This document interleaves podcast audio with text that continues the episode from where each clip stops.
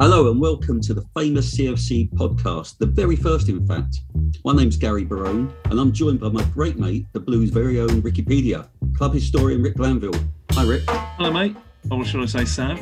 Yeah, yeah, well, we come to why Rick calls me Sav some other time. Uh, it isn't vulgar, by the way. No. In each edition of the famous CFC, we'll explore a different story of the Blues through time, explode a myth or two, and delve into the rich and rather marvellous heritage of the only London club with Champions League winners' medals, as well as the small, small matter, and seriously, it really is a small matter, of the 1918 Victory Cup. It can't take that away from us, Gary. They can't take anything away from us. That's the absolute truth. Now, this pod nearly had the strapline How Chelsea Changed the World of Football. And today's topic fits that like a crystal studded Michael Jackson glove. It's also topical because we're talking new owners and their impact. Now, Rick, what headline figures are we talking about here? Well, we've got our fourth set of owners, Gary, um, since 1905 when we were founded, and our third different nationality. So, briefly, as an overview, we had the Mears family and their associates from 1905 up to 1982. And their sort of initial outlay uh, for that first board was £5,000 in 1905, which is about half a million quid in today's money well, depreciating all the time as we speak. But mm-hmm. uh, it, well, it, roughly about three weeks ago, it was worth half a million. Then, so that was up to 1982. Then the Mears, well, hmm, it all went tits up with the Mears in 1982, and um, Ken Bates came in. He bought the club for one pound in uh, early April 1982. And both of them were again, Rick. How, how much did he pay for it? One pound. One pound. and if you want to know, now look, look, some older football fans will say things like, "Oh, back in them days, you could uh, have a skinful of mild, you could uh, pay for entrance to the ground, have fish and chips on the way home, and you'd still have change out of a quid." Um, but inflation hasn't been that bad since 1982. So a pound then is worth about three pound thirty or three pound forty nowadays. So that is the real anomaly because then you're talking um, in 2003. Uh, we have Roman Abramovich coming in, and he, he, like in July 2003, he spends about 140 million. The new icon is one Roman Arkadievich Abramovich. His plan to lead Chelsea to the promised land, however long it takes. 20 years later or so, 19 in fact, we go from Russia with love to the USA and the Boehly Clearlake Consortium, who've outlaid, what is it, 4.25 billion? So you've gone five grand, one pound, 140 million, 4.25 billion. And in fact, those figures fairly reflect the state of the club at the time of the uh, takeover and the sort of the state, yeah, the, the, state that they were in and the issues they were facing. So, what can we learn about these first days of the previous regimes? How they built a squad, what they got right, and what they got wrong in their approach to take Chelsea forward, and how do they compare with the current owner's strategy? Rick, can we start with a quick sounding on the new people? I believe you met several of them. How do you think they're doing? Well, I'd like to know how you think they're doing because I've met them and I, I've sort of I've met a lot of them anyway. And I think they're doing a, a brilliant job because when you think they've come from, you know, it's their introduction to to the world of football, a lot of them, they immediately, I think, introduced a fan-centered approach in that you've got two um, dyed-in-the-wool Chelsea fans on the board for a start mm-hmm. off. Uh, yeah. So you've got Danny Finkelstein and you've got Barbara Charone, both of whom, funnily enough, I've known for years. Uh, and and I think that they meeting the other people. I've been going around the stadium with them and talking about the history, and doing guided walks for them, so they understand the culture of the club. The heritage is just so important to them. They want to build a really successful, commercially successful business, but it's not about just like uh, chasing the the dollar and and doing things whatever makes the most money. It has to be built on a solid foundation of club culture and support. It's a very, very fan focused approach that they're taking. I also think they've done well in terms of the their approach to uh, rebuilding a squad that was looking a little bit tired. I think, given the limitations, because you know the staff were leaving, there was a big changeover. It was all a bit of a shock. Um, so I, I, think they've done really well. Yeah, but they've had to act in haste. Exactly. Isn't that always the case? The previous owners must have messed up in some ways, and urgent attention is required. So, what were the first sure. tasks of the new board in 1905? And, and how did how did that launch the club? Well, that actually, some ways quite similar. Um, in other ways, completely different. If you think that Chelsea is rare in it doesn't didn't emerge from a church squad, a factory uh, works team. There was no precedent. It was started from scratch. So think of all the issues that you had to deal with there, from building a stadium or finding a stadium, recruiting a squad, gaining admission to a professional league, um, drawing crowds. Uh, you know, things like the real basics, like what's the name of the club? What kit colour do you wear? What's your nickname going to be? So these were the, I mean, the real fundamental things that they had to be sure-footed on. You know, they had to sort of get it right. They were millionaires, lots of them. Two of them, the Mears brothers, were contractors. Uh, there were two members of the Janes family who were um, licensed victualers and you wonder, oh, and they ran, ran all the pubs in the locality, and you can you don't need to understand, you don't need to think much about what the benefits were of having a huge stadium attracting football fans once every fortnight uh, down there were. and it's clear what the those directors thought was great about it, but they had to make proper decisions, and they were really lucky in that the man whose vision really uh, Chelsea Football Club was, Fred Parker, um, he was very sensible. He was a proper sports administrator, worked at the London Athletic Club, was really sensible, was a brilliant writer, and a bit of a genius, to be honest. So um, he was the one that said we shouldn't be called Stamford Bridge FC, which was suggested that we should be called Chelsea, even though we're actually in Fulham. Um, he was the uh, the one who negotiated our admission to the Football League rather than the Southern League. So we went straight into Division Two from scratch.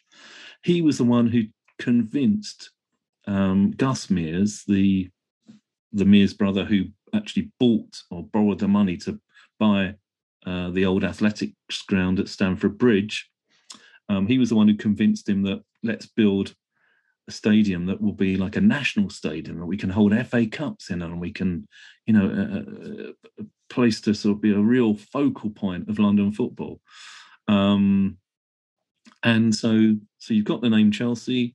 The kit colour came from the club president, who was uh, Lord Cadogan, one of the biggest landowners in the area, and that is the connection really with what's happening with Todd Boehly and Behdad Eghbali at the moment is that they are they've spent a lot of time talking to football administrators, talking to other football clubs, establishing their credentials as as proper football owners. And if you imagine in 1905 starting from scratch, that's what Chelsea really had to do. So they went uh, went around all the clubs and chatted them up, and they uh, they got um, cheerleaders for themselves and club vice presidents, including uh, one that I'll come to in a minute. But one of the best things I suppose they did, I was so, I was so smart, is that they went to the Midlands clubs and said, look, if you elect us to the Football League Division Two, we'll give you 15 quid every time you come and play at our place as expenses, travel expenses. And to the London clubs, and West Ham weren't happy about this, they wanted 15 quid. But they said to the London clubs, we'll give you a tenner when you come and play us. And um, and so that went down really well.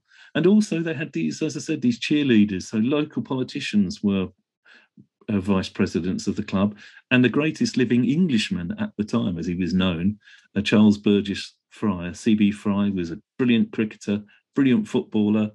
He was the vice president as well. So they really got it when about it the Sorry, right Rick, way. just to interrupt you. Um, put, CB Fry, just put that into context of how big a figure he was at the time. Well, he was like the he was like um, how can I put it? Like a sort of David Beckham, Kevin Pietersen, all rolled into one. So like a top, uh, and I mean, not just a good footballer or a good cricketer, but one who transcended that and became a, a personality. So he was known uh, universally in England and celebrated as uh, as a, a, a, kind of real magnificent Englishman, not just a, a great sportsman. And he was known all around the world. You know, his name was carried all around the world through newspapers because of his fantastic sporting prowess and his he was another he was kind of a sports visionary as well so he lots of his ideas uh, were carried around the world too and he you know why wouldn't you get someone like that involved in a brand new club that needs to establish itself well we all saw roman splash the cash back in 2003 and now Todd do so in record-breaking fashion. Chelsea are the top spenders. New ownership in Todd Boehly, new philosophy, new players. They've spent 176 million point five pounds. But the great news for Chelsea fans, like going back to the Roman Abramovich eras, they're not finished yet. And when you look at the exciting players they're still being linked to in this summer window, it could be the summer transfer window of all summer transfer windows for Chelsea. So, how did recruitment happen 117 years ago? there's another parallel actually, and of course, in 1905 there was no director of football, like there wasn't in the summer just gone. Um, the, obviously, the, we've done, I think, one of the things that I'm really impressed about with Todd's uh, behaviour is how he's identified and filled gaps in our development squad. Um, really, you know, bought some brilliant teenagers. And of course, back in 1905, you didn't have to do that because the youth, our youth scheme didn't exist until 1947. And of course, uh, nowadays we have a fully integrated women's team, and we've made some fantastic signings for them this summer too. But that didn't exist in 1905. Um, so, how it worked back in 1905 was that Fred Parker, the man I mentioned before, the man whose sporting vision uh, and genius led to Chelsea being formed, it kept a diary. And he noted that after the foundation of the club on the 10th of March, um, he spent uh, five days just traveling around with a Jackie Robertson, who, who became Chelsea's first player manager but he wasn't at the time. He was like on sabbatical from Glasgow Rangers. He, he was the captain of, of, of Rangers, and he was uh, so for five days they set off wooing clubs, basically saying, "Have you got? Can we sign this player? Um, you know." We, these are the kind of players we're going to have to trying to impress them, telling them what the strategy was going to be, and why they should vote for them. Uh, you know, to get elected to Football League Division Two, but also have you got any players that you want to get rid of? Um, we, these are the kind of players that we're looking for. And then they met the Football League president John Bentley, and loads of the, all the Norman, uh, the northern clubs, and went to a Manchester City Everton game and did some glad handing around there. And then Robertson, as I say, was still a Glasgow Rangers player. He had to bugger off, and Fred carried on all the canvassing and started signing all the players. So uh, they signed a ra- obviously you have to buy a whole squad. It's not just filling the gaps in a, a first team. You've got to buy all the uh, you know goalkeepers and defenders, midfielders, strikers, backup reserves, everything. So they did this in a whirlwind, basically in a a couple of months, and uh, they signed. The first signing was a centre forward called Bob Roberts for hundred quid. What can you get for 100 quid these days? They bought you a top striker back then. And then a um, James Robertson, an inside forward for 50 quid. And then the next day they got Jimmy Windridge, who is actually one of our early legends. And he cost a, an enormous 190 quid. And then a little bit later, of course, we got um, the giant 22 stone, six foot two goalkeeper Willie Foulke. Ah, the great Foulke. Why was he? Why was he so very important to their plans? Well, I think um, largely because the way they were thinking was they want they were desperate to make this huge stadium they were building, Stamford Bridge. They wanted it filled for every home game, and in fact, they were successful. Uh, really, really soon, Chelsea have the nine times the highest average home attendance uh, in the football league, and eight of them were in about the first 20 years. So it was a hugely successful plan. And the, the way that part of the the contribution to that was that they bought box office stars. So people were Willie Foulke was this huge bloke who'd almost fill the goal just by standing there. As I say, six foot two, uh, 22 stone. And in that first season, uh, when Chelsea played away, they would hire young boys to walk around with A boards, advertising uh, boards strapped round them, saying, Come and see the 22 stone goalkeeper. Chelsea are playing at Stockport or whatever it was.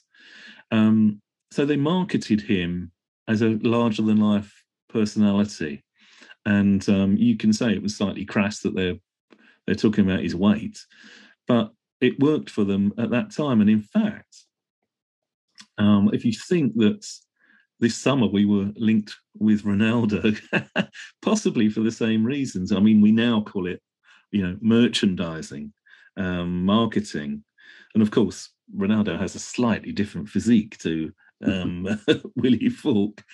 Um, but it was, you can see how progressive they were in terms of thinking we want to be a success, and to be a success, we have to put people on this pitch that are going to attract huge crowds. Well, I'm not quite old enough to have seen Foulke or Windridge play, so it's difficult for me to assess whether they bought well or not. yeah, well, I, there's a great story about Foulke, by the way, that in I think uh, one of the first matches that we played, um, he was uh, he conceded he conceded a penalty. and The opposition striker put the ball down on the spot, looked up, and he saw this huge goalkeeper in front of him, and kicked it straight to Foulke. Saved it. He saved loads of penalties in that first season, and uh, it was right near the end of the game. So as the striker uh, traipsed off, he was berated by his manager, and he said, how the hell could you miss something such, such an important penalty like that? He said, I put the ball down, looked up, and there was nowhere to, there was nowhere in the goal, no space in the goal for me to shoot. So that's a sign of how um, huge and in, in many ways uh, Willie Foulke was. But it was really successful. We finished third in our first season. We were really close to getting promoted um, but we did unfortunately it didn't work out. Um, and we, in terms of attendance, we had a 67,000 attendance, which was a league record at the time in Division Two, when Man United, who were vying for the title or vying for promotion with us, visited on uh, uh, Easter. And um, we, in a few years' time, we were providing the all three or three of the five international forwards for the England national team. So they did build a really bloody good squad in those uh, early days. So they, I think they did really well. Hey guys, we really hope you're enjoying this incredible new series. The first official episode. There was episode zero. You might have enjoyed that. You might have got to listen to that one. But I hope you're enjoying the first official episode of the famous CFC with Rick Glanville and Gary Barone. So incredible. I'm loving it. But real quick, we're going to jump some ads and we'll be right back. We're moving on to living memory. Well, at least for you and I. yeah, it's true. 1982. What was Ken Bates' background and what sort of approach did he take when he took over? Well, Ken Bates was sort of a bit of a mystery. I don't know if you remember. I didn't. I'd never heard of him before, but he was um, he was a director of of Wigan Athletic, as that um, minor team up from up north that um, we hardly ever played. Um, and he had to give that up when he became owner of Chelsea. He had to give his shareholding up there. And I think first impressions, he was a bit fur coat, Rolls Royce, and a cunning wheeler dealer, wasn't he? And um, and he knew the Mears personally, uh, um, knew the Mears family personally. But I think it was Martin Spencer at Chelsea, the uh, financial commercial bloke who knew that it was an ailing club, Chelsea. I mean, we were 1.5 million in debt um, because of the uh, overspend on the East Stand development from 1972 73.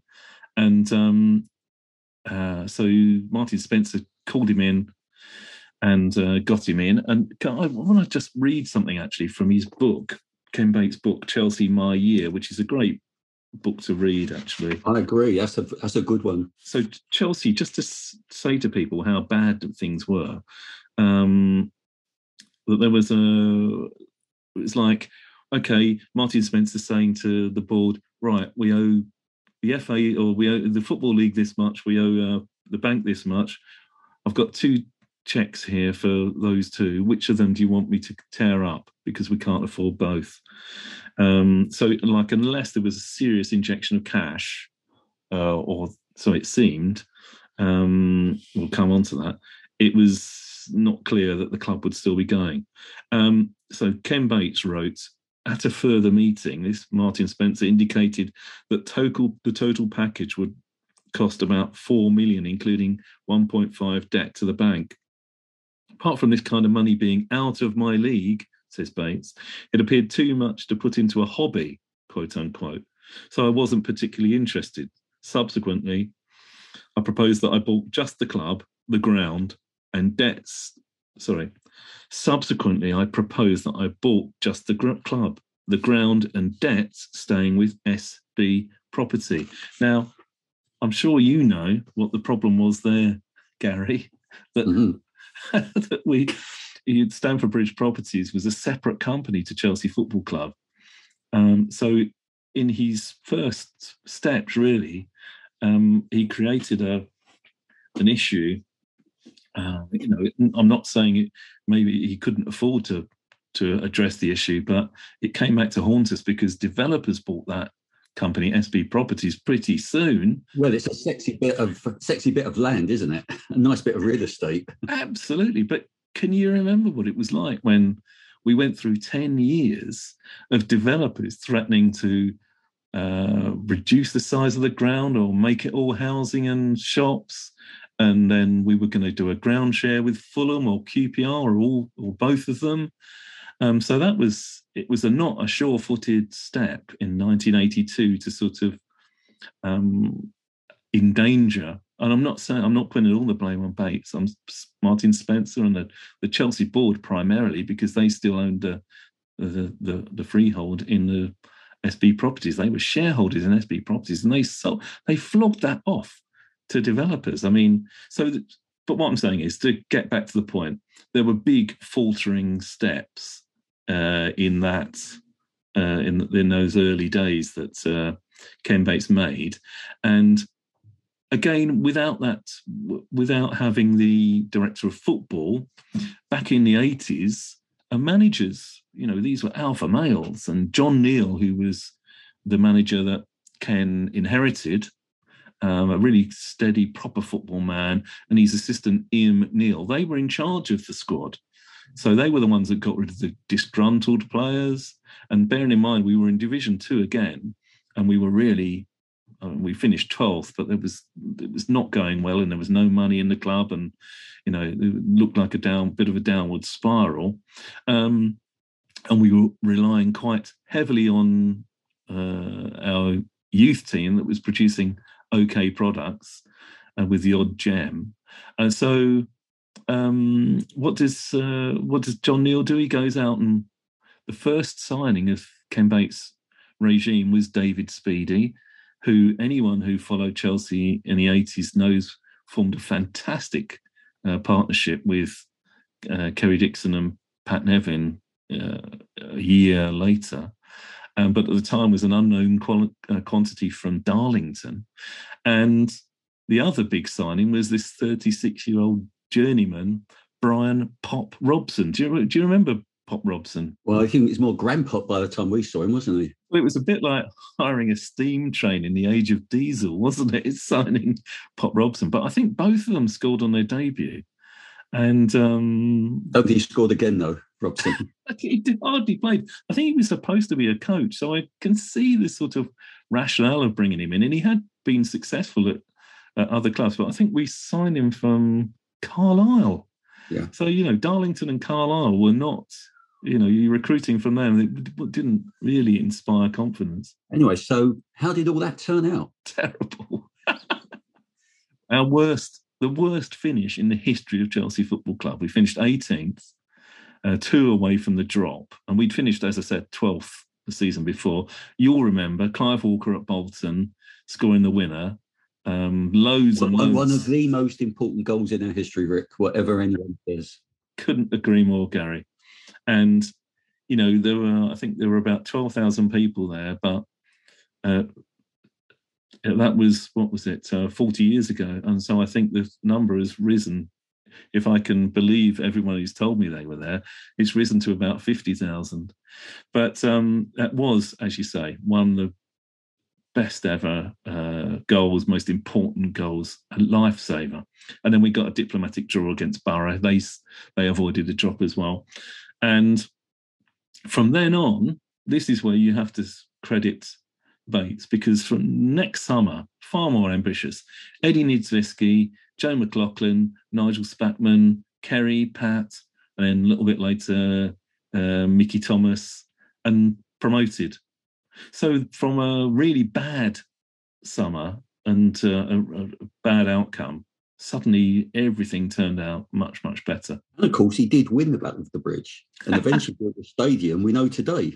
Uh, yeah. I'm sure we come to the story of Chelsea Village in the future podcast. Yeah. But, but now looking briefly at um, at the Mears and Abramovich era, what sort of structure changes did they make from the from the start? Well, the Mears obviously had to, you know, they, they inherit or they bought um, a an athletics ground that had a, like a pavilion and tennis courts and nothing else. Didn't have any banking for for a crowd, and they had massive ambitions. They wanted this to be a national stadium. They, they wanted England to play there. They wanted FA Cup finals to be played at Stamford Bridge, and so they had enormous plans, uh, massive plans for what the ground should uh, should be like. And in fact, they got Archibald Leitch, the premier uh, architect for sports arenas and stadiums.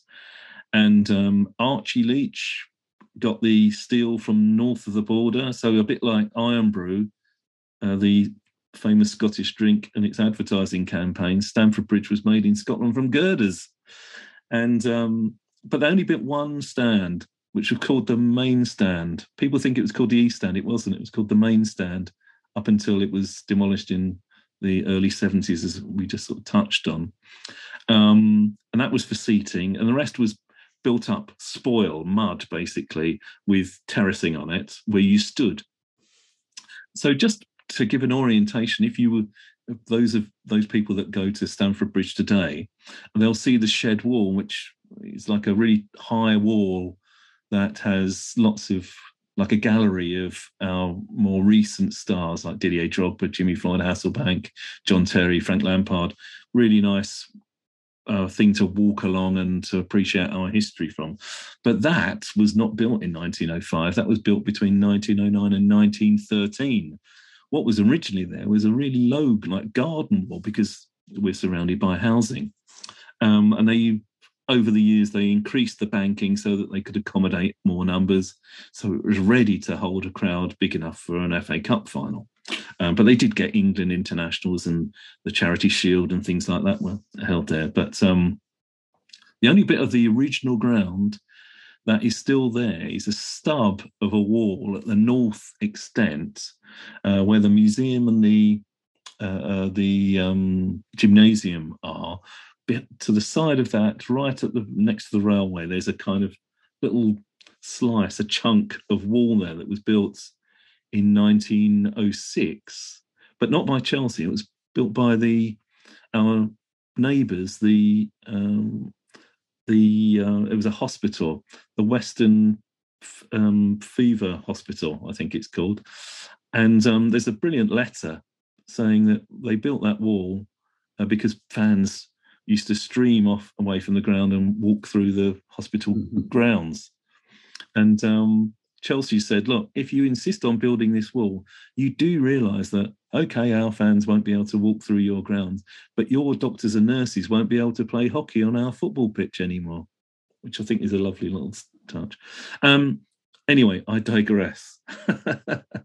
um, that's what, so basically, they had to build a, a brand new stadium that was fit for purpose. And not just that, it was it was reckoned to be the best in the country immediately. Everyone said it, even the like uh, the Liverpool Post and Echo would said the same thing because the first a trial match was played against uh, Liverpool. It's a magnificent stadium. Now, as far as zooming forward to Roman, uh, when he came in, he didn't really need to do anything uh, as far as the the ground uh, was concerned, his big infrastructural thing was something completely different, which was the training ground, and um, which plans were immediately started in well a year after, so not instantly, but that it was the first thing that they recognised. There was that Harlington, the training ground that they that he had inherited, was not fit for purpose. So this brilliant new uh, training ground you know he got planning permission for that and that sort of opened uh, a couple of years after he'd come in. But what he did really was he changed the i think changed the culture of the club quite a lot.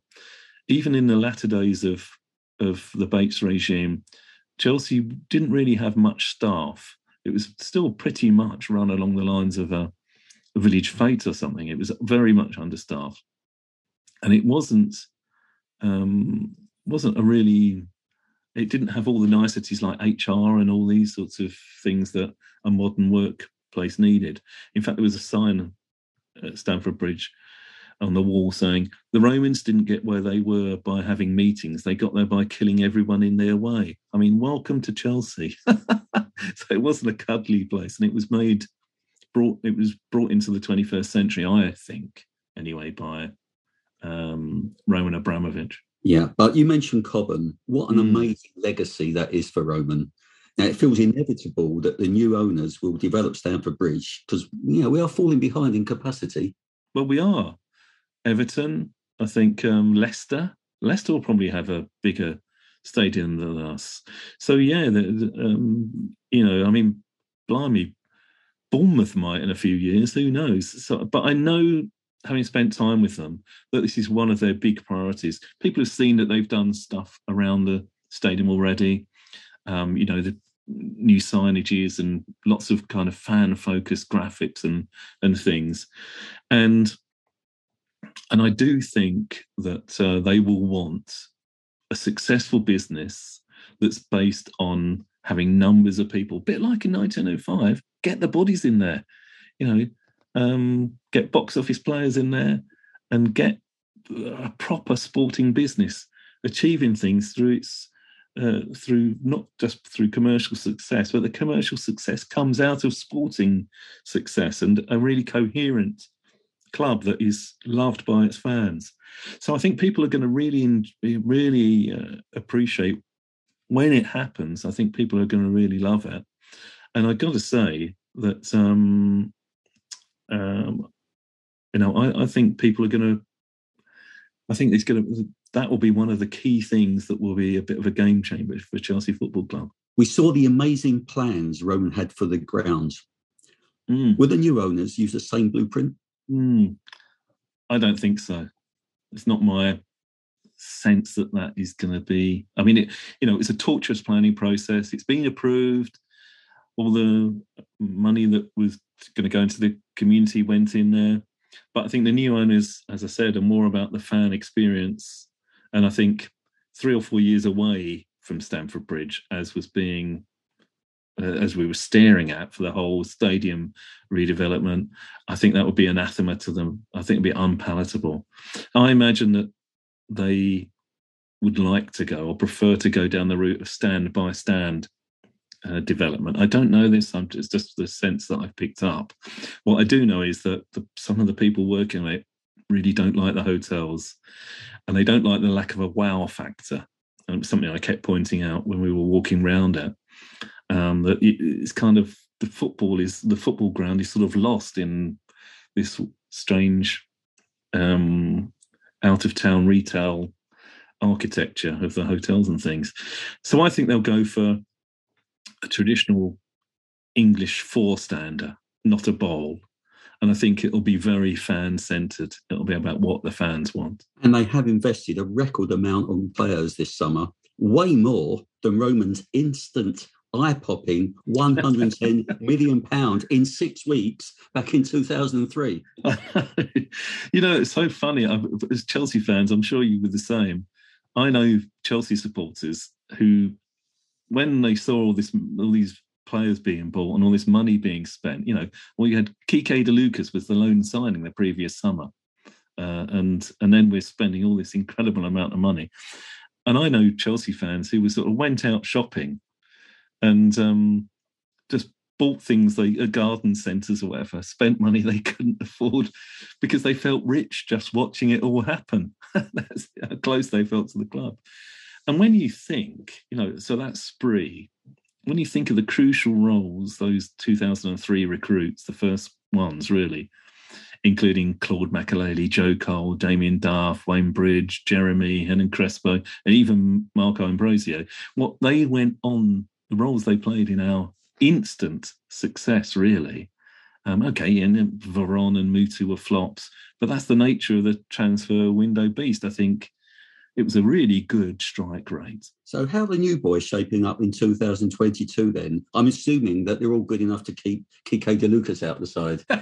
I think he retired last year, actually, Quique. Oh, yes. I got a feeling he did. Um, and I know um, John Mikel Obi's just retired. I've got to raise a glass to him. What a fantastic player John Mikel Obi was for Chelsea Football Club. Rated by every manager he played for as well. Absolutely, and that's that's the point. That is the mm-hmm. point. Just finally, we have to say because Michael Essien is watching this, he's in the studio, and you had some great years with with Michael, and, and it was sad that his career was cut short by injury. Have you got some funny stories for us, perhaps you can tell us about? He was not my player; he is my son. You know, I'm I'm his white daddy. You know, modern modern stories, feelings is more than than a player for me. And that that um, fantastic performance in Barcelona where he he played like three different people in different positions in uh, in 2012. Absolutely amazing. Um, well, I, th- I again, I think we've, I think lots of them. When you think that really from a standing start, Todd and Behdad have come in and thought, right, what does this, what does this brilliant team, this team that won the Champions League in 2021, what does it need to get back to that state, that position, that um, depth? And I think, I think Raheem Sterling is already. Uh, there's no jury out on him at all. He's hit the ground running. He's our leading scorer as we speak. Um, and I think Kalidou Koulibaly and Marc Cucurella, I think I love the focus, the concentration of Koulibaly. I think he'll bed in really well. He didn't play in Graham Potter's first game, but um, you know, um, uh, I, I, think he really will settle in very well, and he'll have a great understanding with Mendy because uh, they're national teammates. I think Cucurella has had some great moments. I think again we've got to find the shape of the team that will work best for him and Ben Chilwell. Denis Zakaria we haven't really seen, uh, but again, uh, you know, having watched him in, I didn't, I, I wasn't studying him, but I was, watched him play in the past, and I've been impressed with him uh, in midfield. So I'm hoping he works out. And I think Carney Chukwuemeka, one of the youngsters that I was talking about that we've invested in. You know, he looks great in the the uh, we when the matches were called off because of the Queen's death. Um, we staged a friendly against Brighton, and uh, Carney or Carnes, as he's known, um, scored both our goals in a two-one win. So I think it looks to me like there've been some very shrewd buyers in there, and I'm hoping that um, it all works out for them. Yeah, and of course, the new owners changed manager almost straight away. How common was that under previous ownership, uh, over previous new ownership? Yeah, well, it's funny, isn't it? Because it's like um, Uh, obviously, 1905 they appointed the first one, so it's not not like they got rid of him, although he only lasted until uh, November of the following season because he had a few personal problems. That's Jackie Robertson, the man I, I was talking about as being part of that uh, recruiting process. And um, Ken Bates kept faith in John Neal despite that worst campaign in our history. And he was rewarded with that promotion in 1984. And, you know, John Neal is still lots of Chelsea fans, or responsible for lots of Chelsea fans' favourite moments. That mid 80s promotion and, you know, following the club away at that time was fantastic.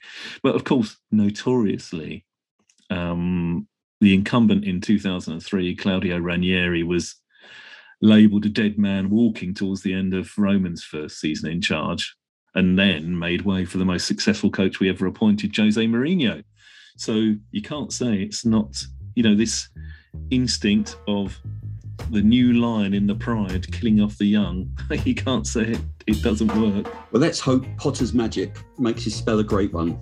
So there we have it. The more things change at Chelsea, the more they pretty much stay the same. You've been listening to the famous CFC podcast with me, Gary Barone, and him, Rick Glanvill, at Rick Glanvill on Twitter. If you've enjoyed it, please tell your friends and family, rate us unfeasibly highly, and subscribe on whichever app you're using. If you didn't, we have a lovely virtual waiting room waiting for you to post your comments. Only joking. Next time, we'll be exploring the history of pre match music at the bridge, including our enduring love affair with Liquidator. In the meantime, play up, pensioners!